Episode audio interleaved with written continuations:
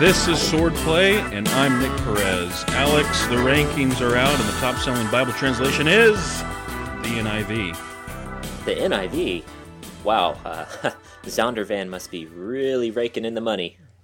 Well, there goes our Zondervan sponsorship. Oh, well, for that. well, folks, this is Swordplay, and we are your hosts. I'm Nick Perez, preaching minister for the Davis Park Church of Christ in Modesto, California, and host of the Live from the Pulpit podcast. And I'm Alex Flood. I'm an evangelist for the Lake Phalen Church of Christ, located in St. Paul, Minnesota. And I also am host of the Karooks of the Canon podcast. Uh, those are quite old, uh, but still good, so feel free to take a listen if you're interested. On this episode of Swordplay, the Book of Jude. And if you haven't already, grab your Bible and turn over to the back of the book, the book of Revelation, and just start turning left one book until you hit the book of Jude. Just a short little postcard in the New Testament. You're going to want to read that. Should take you all of five minutes, and then maybe read it again, and then, um, yeah, come back to the program because we're talking about it in this episode.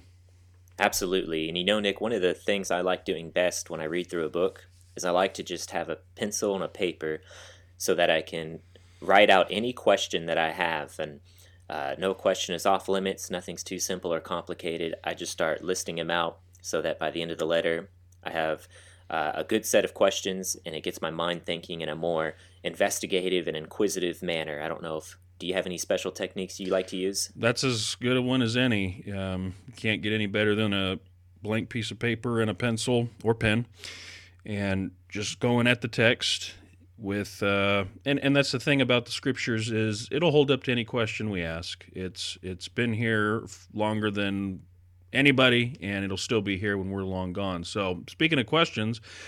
I know we've got a lot of them, so we might as well get to the program uh, schedule. And might as well start with a big one. Who is Jude? Yes, indeed. Uh, well, Nick, when I was going through the letter, I was thinking about some of the notes that I've come across in the past.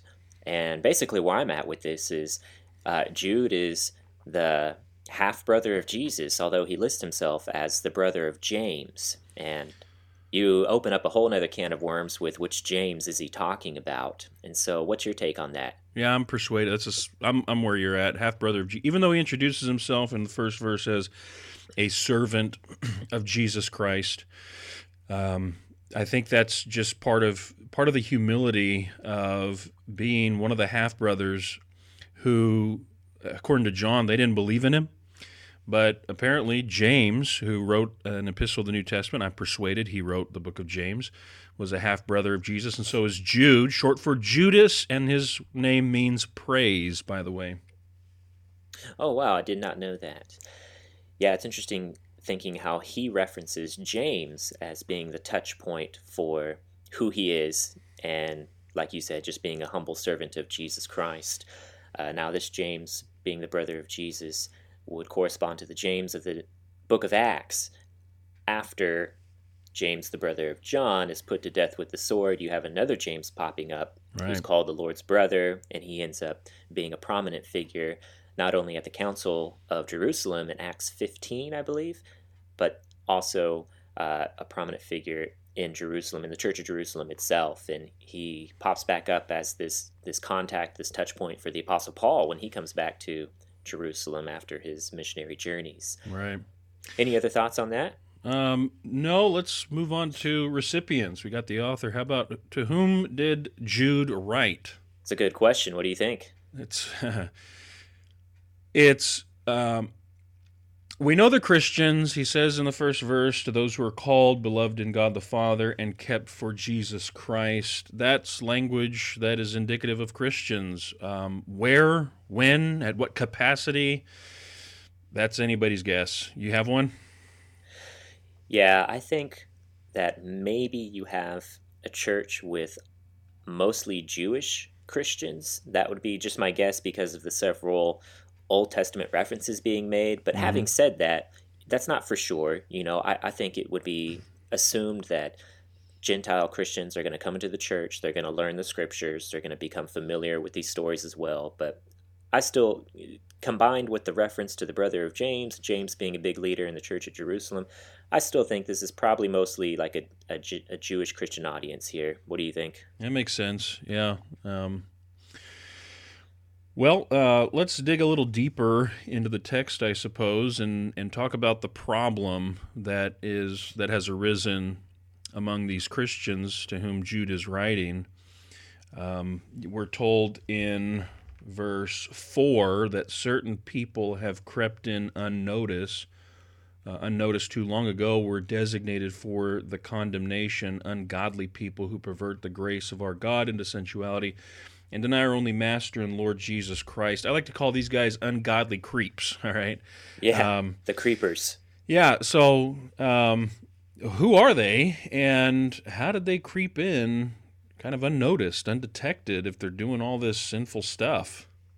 You know, that's always been a head scratcher for me. I'm just wondering uh, how deceptive, how manipulative, and how how good at tricking people are these people because I mean, you don't just walk into a church and say, "Hey, who wants to uh, rush headlong with me into all these sins and uh, you know all of this uh, evil stuff?" Right? Nobody does that. That wouldn't work. There has to be more uh, camouflaged than that. Thinking of you know the ways of, of the devil. He, he when he lies, he speaks his native language, and he's the original you know rebel from Genesis three. So I don't know. I, I think they must have come in under false pretenses. I don't think we have a thing where you you're in the church and you just get drawn away. I think there is an audience like that in the letter, but I think these specific guys, these guys came in with a, with a plan and uh, and they've been executing this plan. I mean, this is guerrilla warfare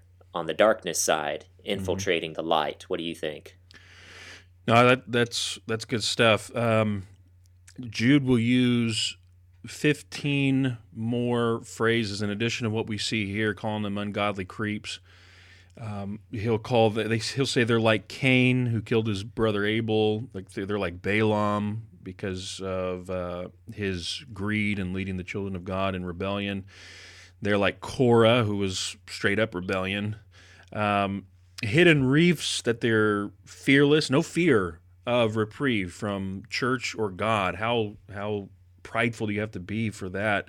Self-indulgent shepherds, so it could be a leadership thing here. Waterless clouds, fruitless trees, wild waves, wandering stars, grumblers, malcontents, selfish, sinful desires, loud and proud, showing favoritism. That's that is a laundry list of condemnation that that Jude is is highlighting concerning these ungodly creeps. What's especially frightening is exactly what you mentioned, the possibility of these guys being in the position of of shepherd, oh, of oh, yeah. a pastor. I mean, how terrifying would that be? That would be intimidating as a regular member of a congregation to think about and to entertain the idea that your leaders are way off the deep end and they are just uh, drowning in their own sin and filth. And this is uh, definitely with the element of, I think, deception, though, because even with Cain, Balaam, Korah, um, Cain, there's an element of deception, right? He tells his brother, "Let's go. I want to talk to you out in the field," but then he kills him. Right. so, uh, Balaam, there's deception. He's the one who couldn't verbally curse Israel, and so he counsels Balak, king of Moab, to put all these stumbling blocks and traps in Israel's way. And Korah, there's still deception. You know, it was outright rebellion, but he's got to round up his troops uh, in secret and in the whispers and in the background so that he can rise up and execute his his coup. And so I think that goes along with the metaphors used right afterwards. They're hidden reefs, right? You you don't see it on the surface, but they're under there and they're waiting to shipwreck uh, anyone who would come in contact with them. So lots of deception. Very scary to think about this kind of deception getting into the leadership. And it reminds me a little bit even of uh, Acts chapter 20 when the Apostle Paul calls the elders of Ephesus to the island of Miletus. And in part of that speech, correct me if I'm wrong, Nick, he says, I know that uh, wolves will come in, not sparing the flock, and some will rise from among your own number. Right. And so that could be indicative of wolves rising up within the eldership itself. So scary stuff, scary stuff. Definitely. But this is why Jude says, uh, I couldn't just write you a letter of encouragement. That's what I wanted to do.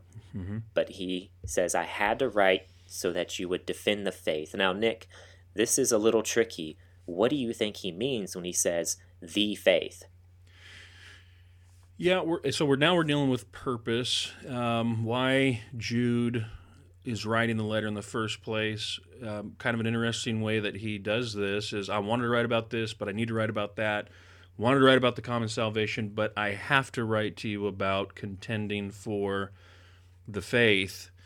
Um, the faith, uh, at least as I've read and heard about it, typically is has to do with one school of thought is it has to do with the the pattern and everything in Christianity that has to do with um, Christ and salvation and how one becomes a Christian and things like that. Um, however, it's interesting because Jude, right there in verse three, as he says, you know, I, I'm I'm compelled to write to you about contending for the faith that was once for all delivered to the saints. Uh, there's another school of thought that has to do with uh, the faith being just uh, the the gospel elements that are essential and vital for coming to know Christ. Not not everything involved with being a Christian as far as as far as church practice and worship, but more regarding the core elements of the gospel. And and you know it's it's interesting people use this verse Jude verse 3 in order to say well you know see we we have the whole bible but uh, if, depending upon when you when you put Jude the date of Jude when he wrote this you still have John who hasn't written what he's written yet. So I'm disinclined to say that Jude is saying all of the system of Christianity and more inclined to see here him talking about the gospel principles and that that's what you're supposed to go after. And that helps. And I, and I lean toward that because what you see in other writings, like what John writes in first, second, first and second John and third John as well, um, about you know that there are vital core elements of the gospel that are non-negotiable. Uh, I don't know. Does that make sense?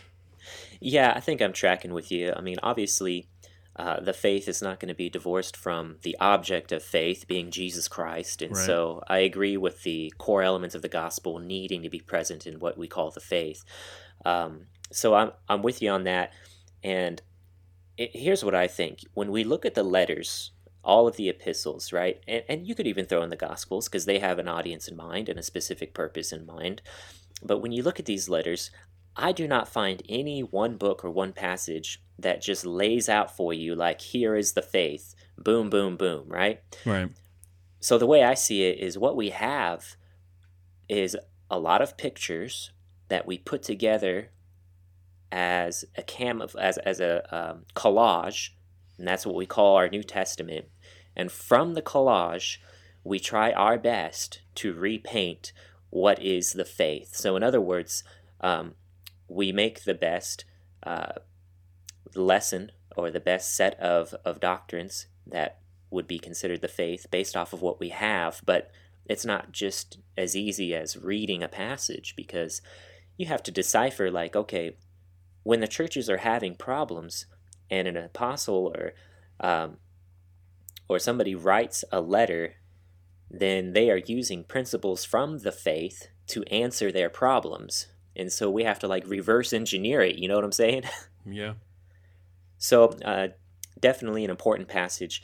Definitely shows you that there is something called the faith but it's not as cut and dry as to like listing out what's the faith what's the non-compromising elements uh, what is clearly uh, a part of our christian foundation and trust in jesus christ and and Jude takes for granted they would have known exactly what he's talking about with that. Absolutely. Uh, with with the faith. Here's uh, a related question: How in the world do you contend for the faith? Oh, uh, Well, it's my understanding that you just uh, find a brother you disagree with. Right. You uh, yell at him, make fun of him, Mm-hmm. and uh, berate him, and then you kick him out of the church. That makes sense to me. All right, next question. No, I'm kidding. but but that is how we've treated this this verse for contending for the faith. Absolutely. Sometimes it has become somewhat of a hammer that we use to bludgeon our uh, beloved brethren, as opposed to um, as opposed to the counseling uh, voice of the Lord, which wants to keep people in the church and to persuade people's hearts to repentance.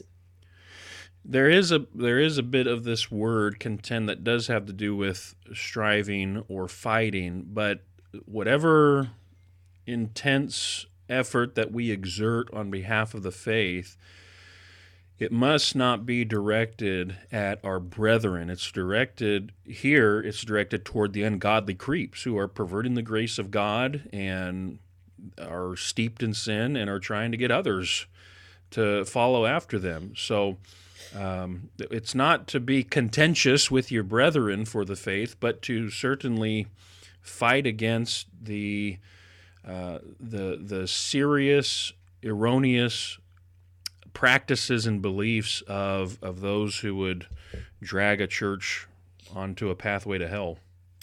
But we do acknowledge the complexity here. I mean, it's a complex situation, which is why Jude has to write them this letter because these creeps have worked themselves in, they have been very successfully deceitful, and they are seen as leaders and brothers in the church. And so here you are having to come and reveal who they really are so that action can be taken. So uh, I, I, I understand the complexity of it.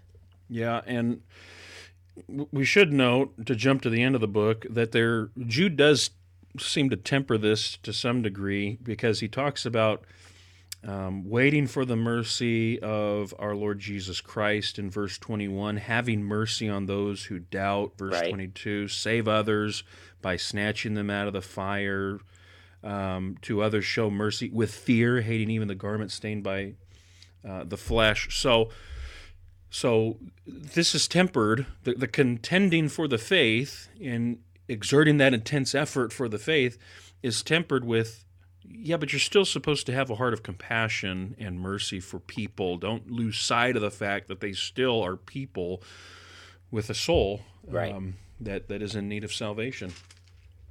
Yeah, I, I agree for sure. You know, Nick, as we work our way through the letter and we get more in depth into who these people are that they need to contend with, um, they did mention they are like Cain, they are like Balaam, they are like Korah. Now, I, I mentioned how there's an element of deception there, but is there anything else that you see with those three characters that are specifically drawn out?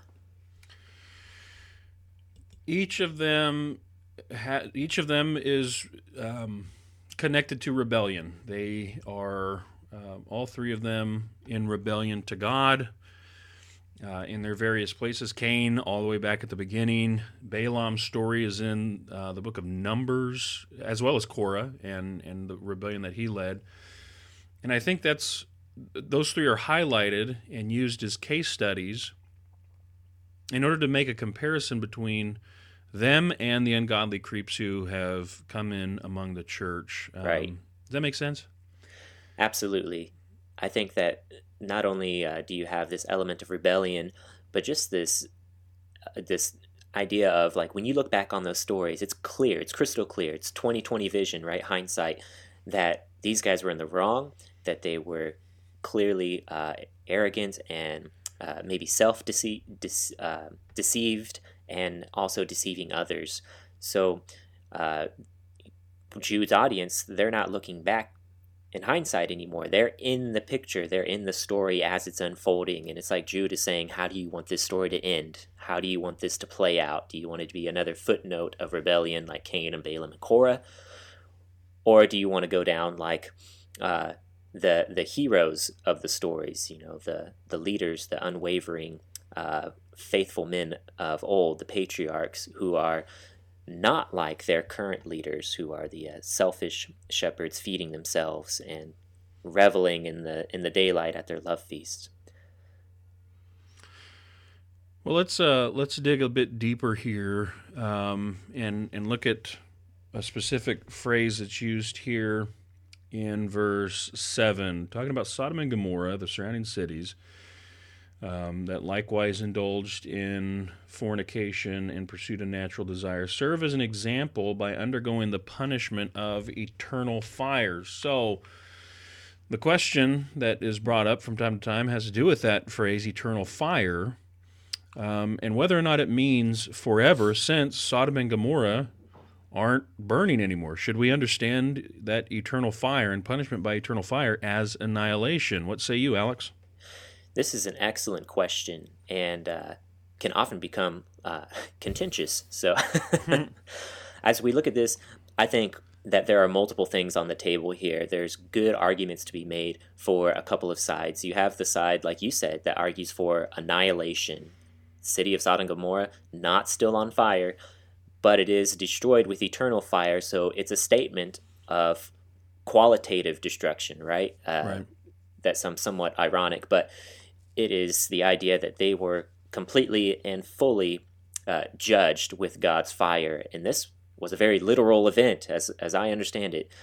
And then you got the other side of the table that says, well, no, um, eternal fire here maybe is bringing in the spiritual side of it, the afterlife, the uh, ultimate judgment in the end, how these people who were judged with uh, fire on earth will also be judged with fire in eternity at the resurrection.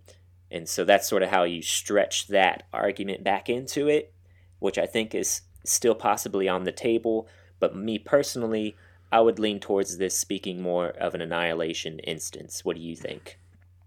I hear what you're saying, um, especially about the the word eternal itself um, has both the qualitative nature to it as well as the quantitative nature to it, and and um, camps.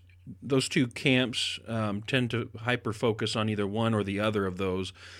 Um, as I approach that word eternal, I, I see both elements involved. There is a qualitative, in other words, um, what's it like and how long is it going to last? Okay, that's qualitative and quantitative, respectively. What is it like and how long is it going to last? Sure. And the thing that keeps coming back to me is that eternal fire and the punishment um, that that brings is uh, stands in contrast with eternal life. And in fact, in Jude, over in verse 21, he talks about waiting for the mercy of our Lord Jesus Christ that leads to eternal life. So, whatever we say about eternal fire should be true about eternal life as well. As far as the duration of it, uh, the quality, of course, is going to be different because fire is different than life, all right? Punishment is different than reward. So, uh, I think based on that, where I'm at with it is um, that yes, Sodom and Gomorrah they were wiped from the map, but the punishment of the the punishment wasn't on the buildings and and the roads of Sodom and Gomorrah was upon the people and what they did, and their punishment ha- is is ongoing because it's it's it's eternal fire. So that's that's where I fall with that. Yeah, no, I definitely hear you, and uh, I've seen it both ways. I mean, yeah. with with a lot of words, you can uh, establish a given meaning for a word and say that it's going to mean this in every context.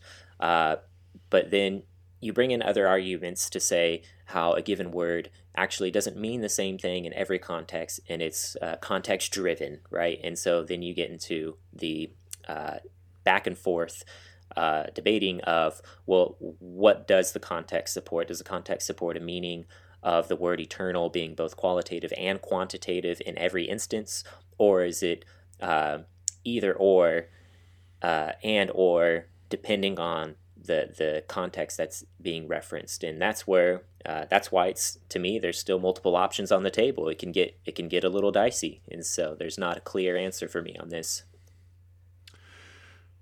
Well, since we solved that old chestnut, um, let's uh, let's move on to another little tangled mess here concerning the archangel Michael and the body of Moses. This is verse 9.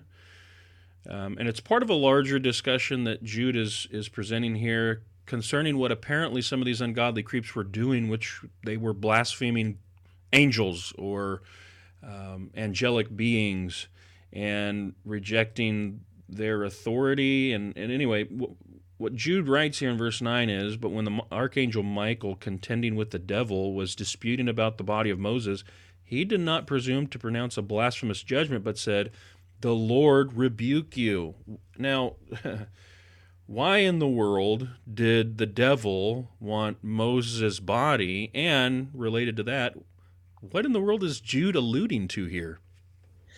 Wow. Well, those are both very good questions. And I think even some of the answers that I would like to go into, uh, we just wouldn't really have time to flesh them out. And so I would just say this for our listeners.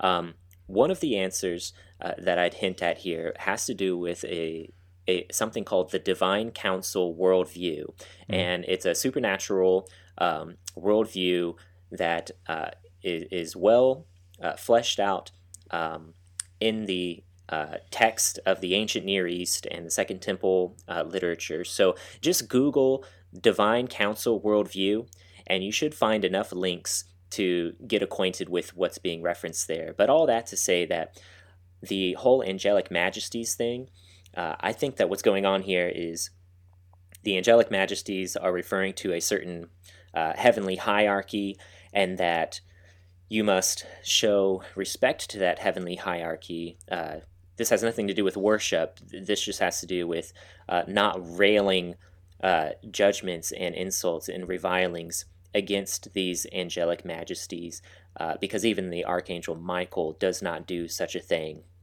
in the face of the devil. And so to me, you know, should we sing these these songs that talk about beating up the devil or uh, telling the devil to go sit on a tack? Whoa. like, uh, Not even Michael would sing that song. yeah, right. Not even the archangel Michael would would do such a thing. So ah.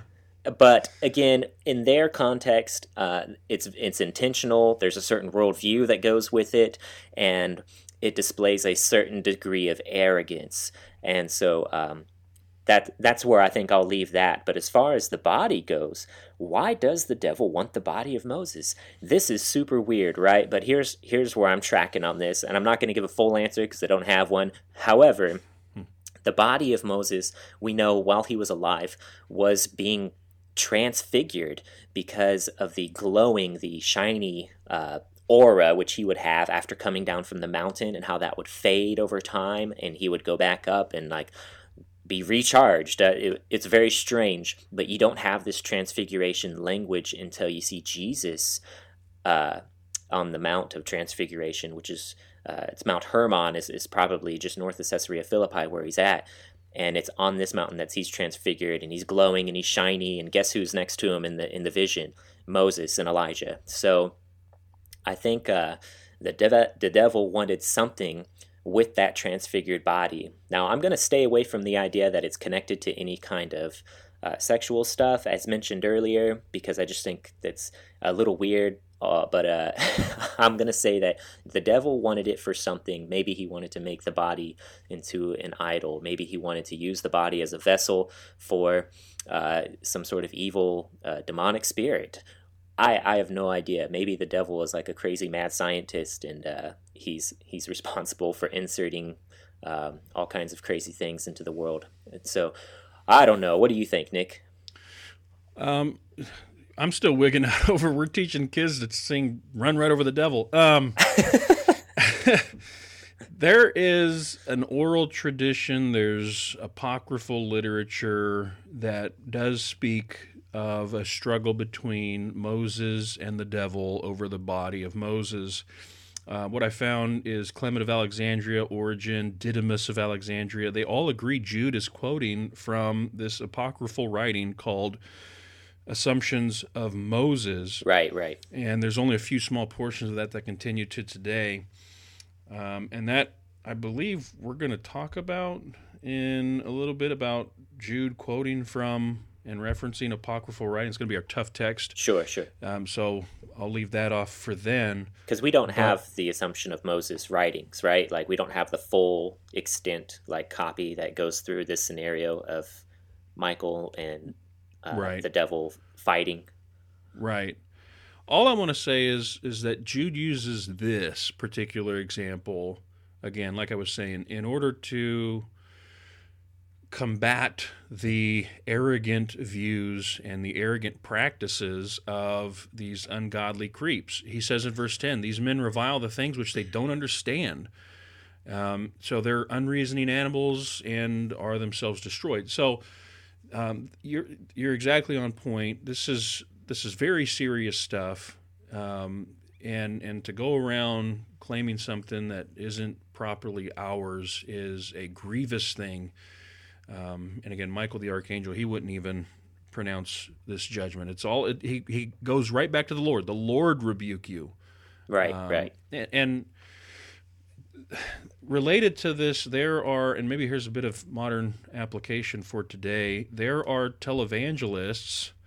Jesse Duplantis is one of them. Um, I think you get a bit of it with like John Hagee, guys like this who are on Daystar television and TBN and stuff like that, who will come on TV and tell you you just got to rebuke the devil. You know, you got to get, uh, you got to uh, say stuff to the devil and you know I, I rebuke the devil and all that um, do they know what they're doing and they're teaching this stuff like it's like it's it's handed down from Mount Sinai and yet here we are with Moses who was on Mount Sinai and the devil is wagering for the body against Michael the archangel no Michael the archangel wouldn't even do that he wouldn't even I rebuke you he doesn't do that he says the Lord rebuke you so Well, think about Yeah. this. This just came to mind, right? So I don't know if it's completely related, but right what about when Paul says he handed over one of the Christians to the devil so that he would be taught not to blaspheme?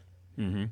I mean, uh, I don't know if the blasphemy being referenced there is is in reference to angelic majesties like we have here, but again, the devil has a certain authority and he has a certain role uh, in the heavenly places, and if you don't know anything about that, or whether even if you do, uh, you don't you don't start blasting out against all these unseen beings, and uh, w- when it's just it's arrogant, you don't know.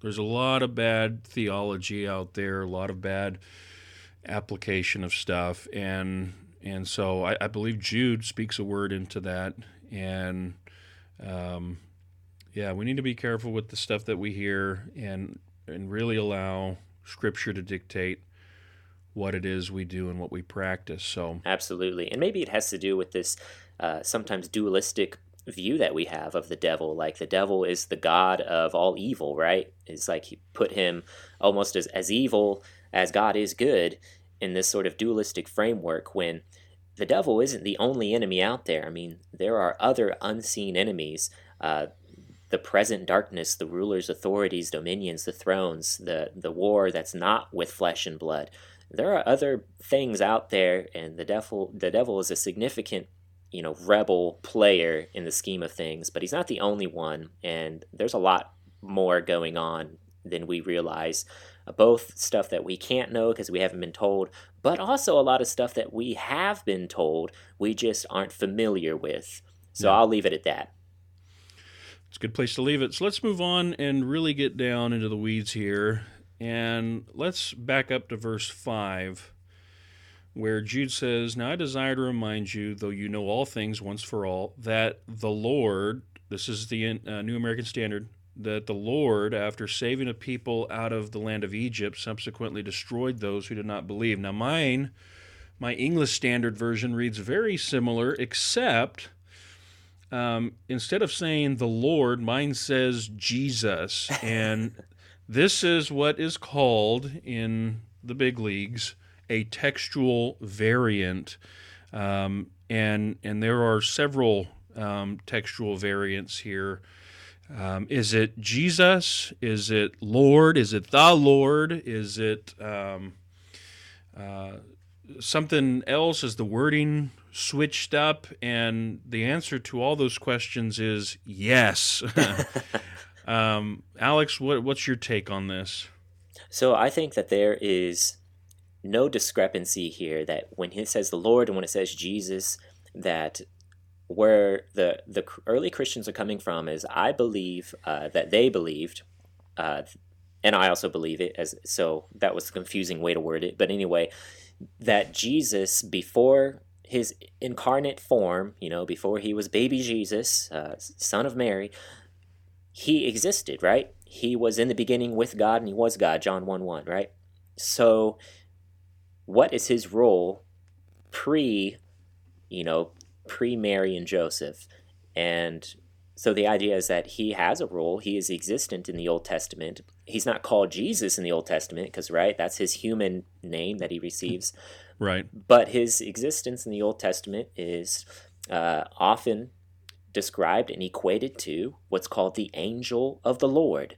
Mm-hmm. Now, in Judaism, right, and so the, in, in a non Christian context, uh, Judaism held tightly to a doctrine called the two powers in heaven doctrine.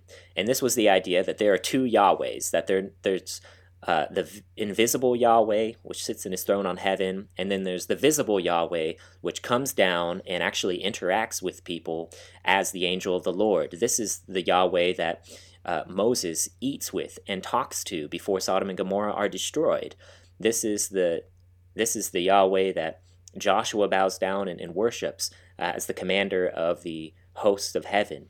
Uh, the this is the the Yahweh that is said to have appeared to Moses in the burning bush. And this, I believe, is also the visible Yahweh that appeared as the pillar of cloud by day and fire by night, as a guide and protector over Israel after rescuing them from Egyptian slavery. And that doctrine, the two powers in heaven doctrine, did not disappear from Judaism until Christianity came along. So it was after the first century that Judaism began to reject the two powers doctrine because uh, Christians were saying that this is Jesus. Jesus is the, the visible Yahweh, he's the angel of the Lord. And Jews who were unbelieving in Jesus as the Christ uh, began to see that connection and reject the entire two powers doctrine. So that's that's what I think about that. What do you think, Nick? so that deals with the theological, Christological, um, and even the theophany stuff of it.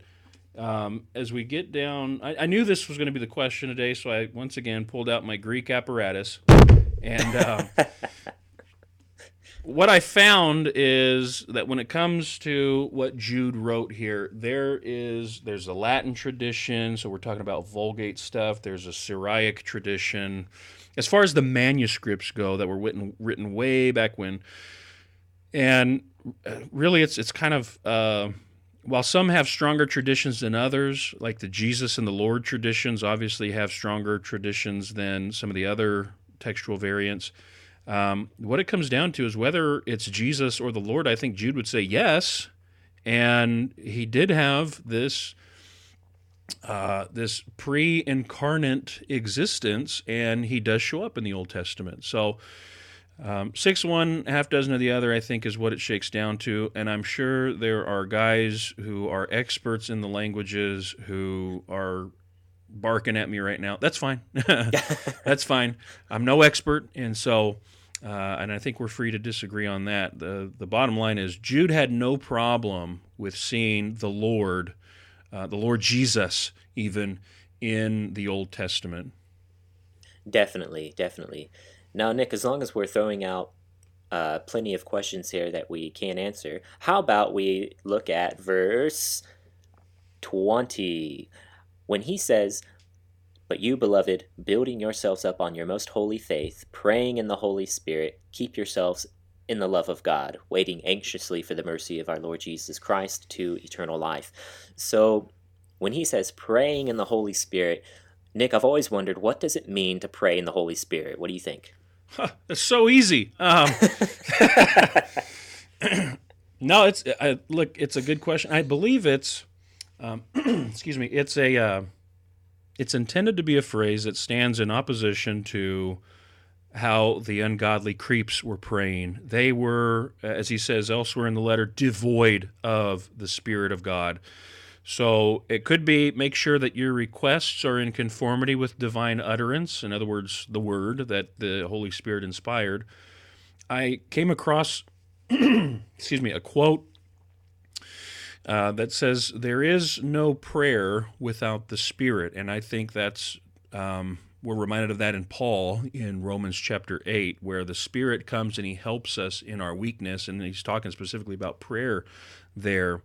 Um, I, I, do find it interesting. I know we typically think of prayer as kind of an individual thing, and we're supposed to do that. But Jude writes to the church at large, as, as a whole. And I think he's inviting these Christians to come together and to practice praying together. That's a lost art yes, for yes. the church today. We we pray on our own but we don't spend that much time praying together. And um, back in 1994, someone brought this quote to me one day. Uh, in 1994, at the Pepperdine Bible Lectures, um, Leonard Allen said this. He says, I have learned also that I do not maintain the disciplines of prayer adequately by myself, and that I must pray regularly with others. And man, if there's a message that Jude is communicating to us today, it's you, you guys pray individually, yes, but get together and pray and there's there's a, a power there that we have yet to truly tap into i totally agree nick um, i definitely like many christians feel like prayer is the one area of spiritual discipline that i could always improve upon. That not just in my individual life but like you said with the community with our, our brothers and sisters. And one of the uh, traditions that we have at our congregation is uh, most weeks after church, we split up into men and women, and the men go to one part of our house, uh, and the women go to another part, and we just spend time in prayer. We see, go around in a circle, see what's on each other's heart. It's a time of thanksgiving. It's a time of confession. Uh, it's a time of just drawing near to God and being that um, intercessor for one another. But of course, we know that we aren't the intercessor. We bring our prayers to the great intercessor, Jesus Christ. Mm-hmm. And I think the reference here, praying in the Holy Spirit, might be in contrast to, like you said, to the uh, to the creeps at this uh, that have, that are deceiving the congregation here. And when it talks about their reviling angelic majesties, it's clear that they do not have a respect, maybe not an even a proper understanding of how uh, the heavenly places work. And what we're doing is we're not blasting out uh, condemnations against heavenly beings. We are instead humbly bringing our requests to the Holy Spirit, who knows our mind, knows the mind of God, and uh, is able to uh, bring our requests before the Lord with uh, groanings too deep for words, as Paul would say. What do you think? No, that that makes absolute sense, and I love the that that beautiful practice that you guys uh, have there uh, in the church that, that you're working to practice. Um, so that's uh, that's good stuff. Good stuff. Um, and I think that brings us to our tough text for the day. Tough text. It's verses uh, 14 and 15 and where it appears that Jude is quoting from the book of Enoch. At least he's quoting Enoch himself, who is prophesying as a seventh from Adam concerning these ungodly creeps. And he, the quotation is Behold, the Lord comes with ten thousands of his holy ones to execute judgment on all and to convict all the ungodly of all their deeds of ungodliness that they have committed in such an ungodly way, and of all the harsh things that ungodly sinners have spoken against him. So, uh, first, is Jude quoting from the book of Enoch? And second, why in the world is Jude? This is kind of the second time he's done this in this epistle. Why is he quoting from or referencing these apocryphal writings?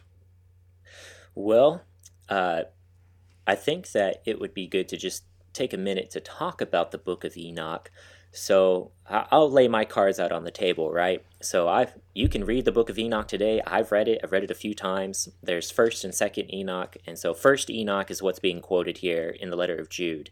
Um, the book of Enoch, if you want to read it, the uh, best, most up to date translation is from uh, a, a, book series called Hermeneia. It's commentary series. So if you want to Google Hermeneia, Book of Enoch, that'll be the best, most recent translation. It incorporates all of the Dead Sea Scrolls and, and available fragments that we have for the letter. Um, so the Book of Enoch is found in the Dead Sea Scrolls. It, it was very popular in the Second Temple era. Um, it's not in our canon, but it is in the Ethiopian Bible, and so their canon has always kept the Book of Enoch. But I would say it's not just quoted here in Jude. I think it's strongly alluded in Jude and in First and Second Peter. So mm. I think everybody should at least read the Book of First Enoch, um, whether you think it's uh, inter- interesting or not, or authoritative or not, simply because um, it's good to read these things. It's good to see what are people uh, thinking about and digesting at the time of, of Christ and leading up to the time of Christ. So here's here's what I think. Um, the Book of Enoch mainly is about retelling the uh, supernatural story, the supernatural interpretation of Genesis chapter 6, where it says, The sons of God saw the daughters of men, uh, and they came down, took them as wives, had children with them. These were giants of old. They were on the earth before and after the flood. Um, in the Septuagint, that Genesis chapter 6, verses 1 through 4, uh, it says, The angels of God saw that the sons, the daughters of men were beautiful. Um, so the book of Enoch is about angelic beings coming down from heaven in rebellion to God, leaving their proper abode, uh, having children with human women, and so these are going to be half angel, half human uh, uh, creations, and that those are the giants of old. That's the origin story of giants in the Old Testament and giant clans. And there are all kinds of words in the Old Testament for giants uh, other than the word giant. And so the uh, judgment is brought upon those angels for the rebellion. Uh, God brings the flood upon the world to wash away uh, the giants at that time and also to bind up and imprison the angels who came down and created those giants. So, that story in great detail is what the book of Enoch is about. And that's why I say it's strongly alluded to in the book of Jude, because verse 6 says there were angels who did not keep their own domain, abandoned their proper abode. And then that's connected to the sexual immorality of verse 7 for Sodom and Gomorrah, saying how Sodom and Gomorrah also committed sexual immorality. So uh, I think there's like a hundred more things I would want to say about this, but I'll, I'll just leave it at that. What are your thoughts, Nick? I'm not as well versed in um, the book of Enoch as you are. Um, how I treat these allusions or references to um, uh, these apocryphal writings in Jude is I treat them kind of like Paul when he quotes from uh, secular writers of his day. Sure, sure. Um, Acts chapter 17 is one example of this. Um, verse 28 In him we live, move, and have our being. He's quoting Epimenides there of Crete. And then he quotes again, even some of your own poets have said, We are indeed his offspring. That's a poem from uh, Aratus. And then he does the same thing over in 1 Corinthians 15 Bad company corrupts good morals. That's from a comedy by Menander. Right, right. And so I'm I'm inclined just to see Paul isn't saying those guys are inspired, but he is latching on to a contemporary writing in which there appears to be some truth here that um, that is universally known. So what Jude is doing is he latches onto these what would have been apparently well-known stories and uses them in order to uh, make a point, kind of like what Paul does with those secular writers. You know, I, I think of it very similar. Um, I don't think the Book of Enoch uh, is divinely inspired, however you want to put that. That's not quite an easy term to to define as well. But putting that aside, um, there is this story, there is this truth that Jude latches onto. He uses it to uh, teach and drive home the point about contending for the faith against these creeps and the dangers of sexual morality. And I think that uh, that while the Book of Enoch may not deserve a place in the canon or as inspired by God, I think the truth in Enoch uh, about the story being told needs to be taken seriously because it is so strongly alluded to in Jude and in First and Second Peter, and also I would I would put forth to you many other letters in the New Testament. And once you go down that view and you start fleshing out, uh, like I mentioned earlier, the Divine Council worldview, Old Testament stuff starts coming to life as well. But again, I, I will leave that for another podcast, another time. So, Nick, what are you think the the main some of the main applications or takeaways for you today? Well, I, I think I'm gonna, and we've kind of wove some of that in as we were going along. I'm gonna just my final thoughts are going to be around verses 24 and 25 which are a doxology as Judas closing. He says, To him who is able to keep you from stumbling, to present you blameless before the presence of his glory with great joy, to the only God, our Savior, through Jesus Christ our Lord, be glory, majesty, dominion, and authority before all time, now and forever. That's past, present, future, by the way. Um, God is so powerful that he can keep us from stumbling and he can present us uh, blameless before him.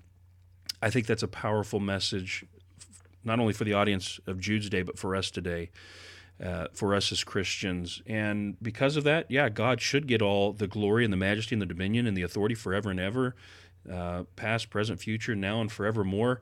Um, I, I believe that sometimes we just got to stand back in reverential awe of what God has done, is doing, and will do and and maybe that's the best application point that that we can make. I really like that. I uh, think that it's the cherry on top, right? It's it's you can dive into the woods and try to figure out all these tough questions, but at the end of the day, you take a step back, you look at the forest, and uh, you can end with uh, Jesus Christ as Lord. Uh, to him be that glory, majesty, dominion, and authority forever and ever. We can say amen to that for sure. Definitely. I think my takeaway for today, uh, something I noticed is just this constant, pervasive danger of sexual immorality. Verse 6 with the angels, verse 7, Sodom Gomorrah, verse 8, defiling the flesh. Those are stated. Implied, you have this verse 4, licentiousness, verse 5, Israel's punishment uh, that might be connected to Balaam and the sin of uh, Baal at Peor, verse 16 and 18 about lust, verse 23 about the garment polluted by the flesh. I mean, it's a short letter, but here you have a good seven to eight references talking about the danger of sexual immorality. In, in a visually charged atmosphere that we live in today, this is a needed message.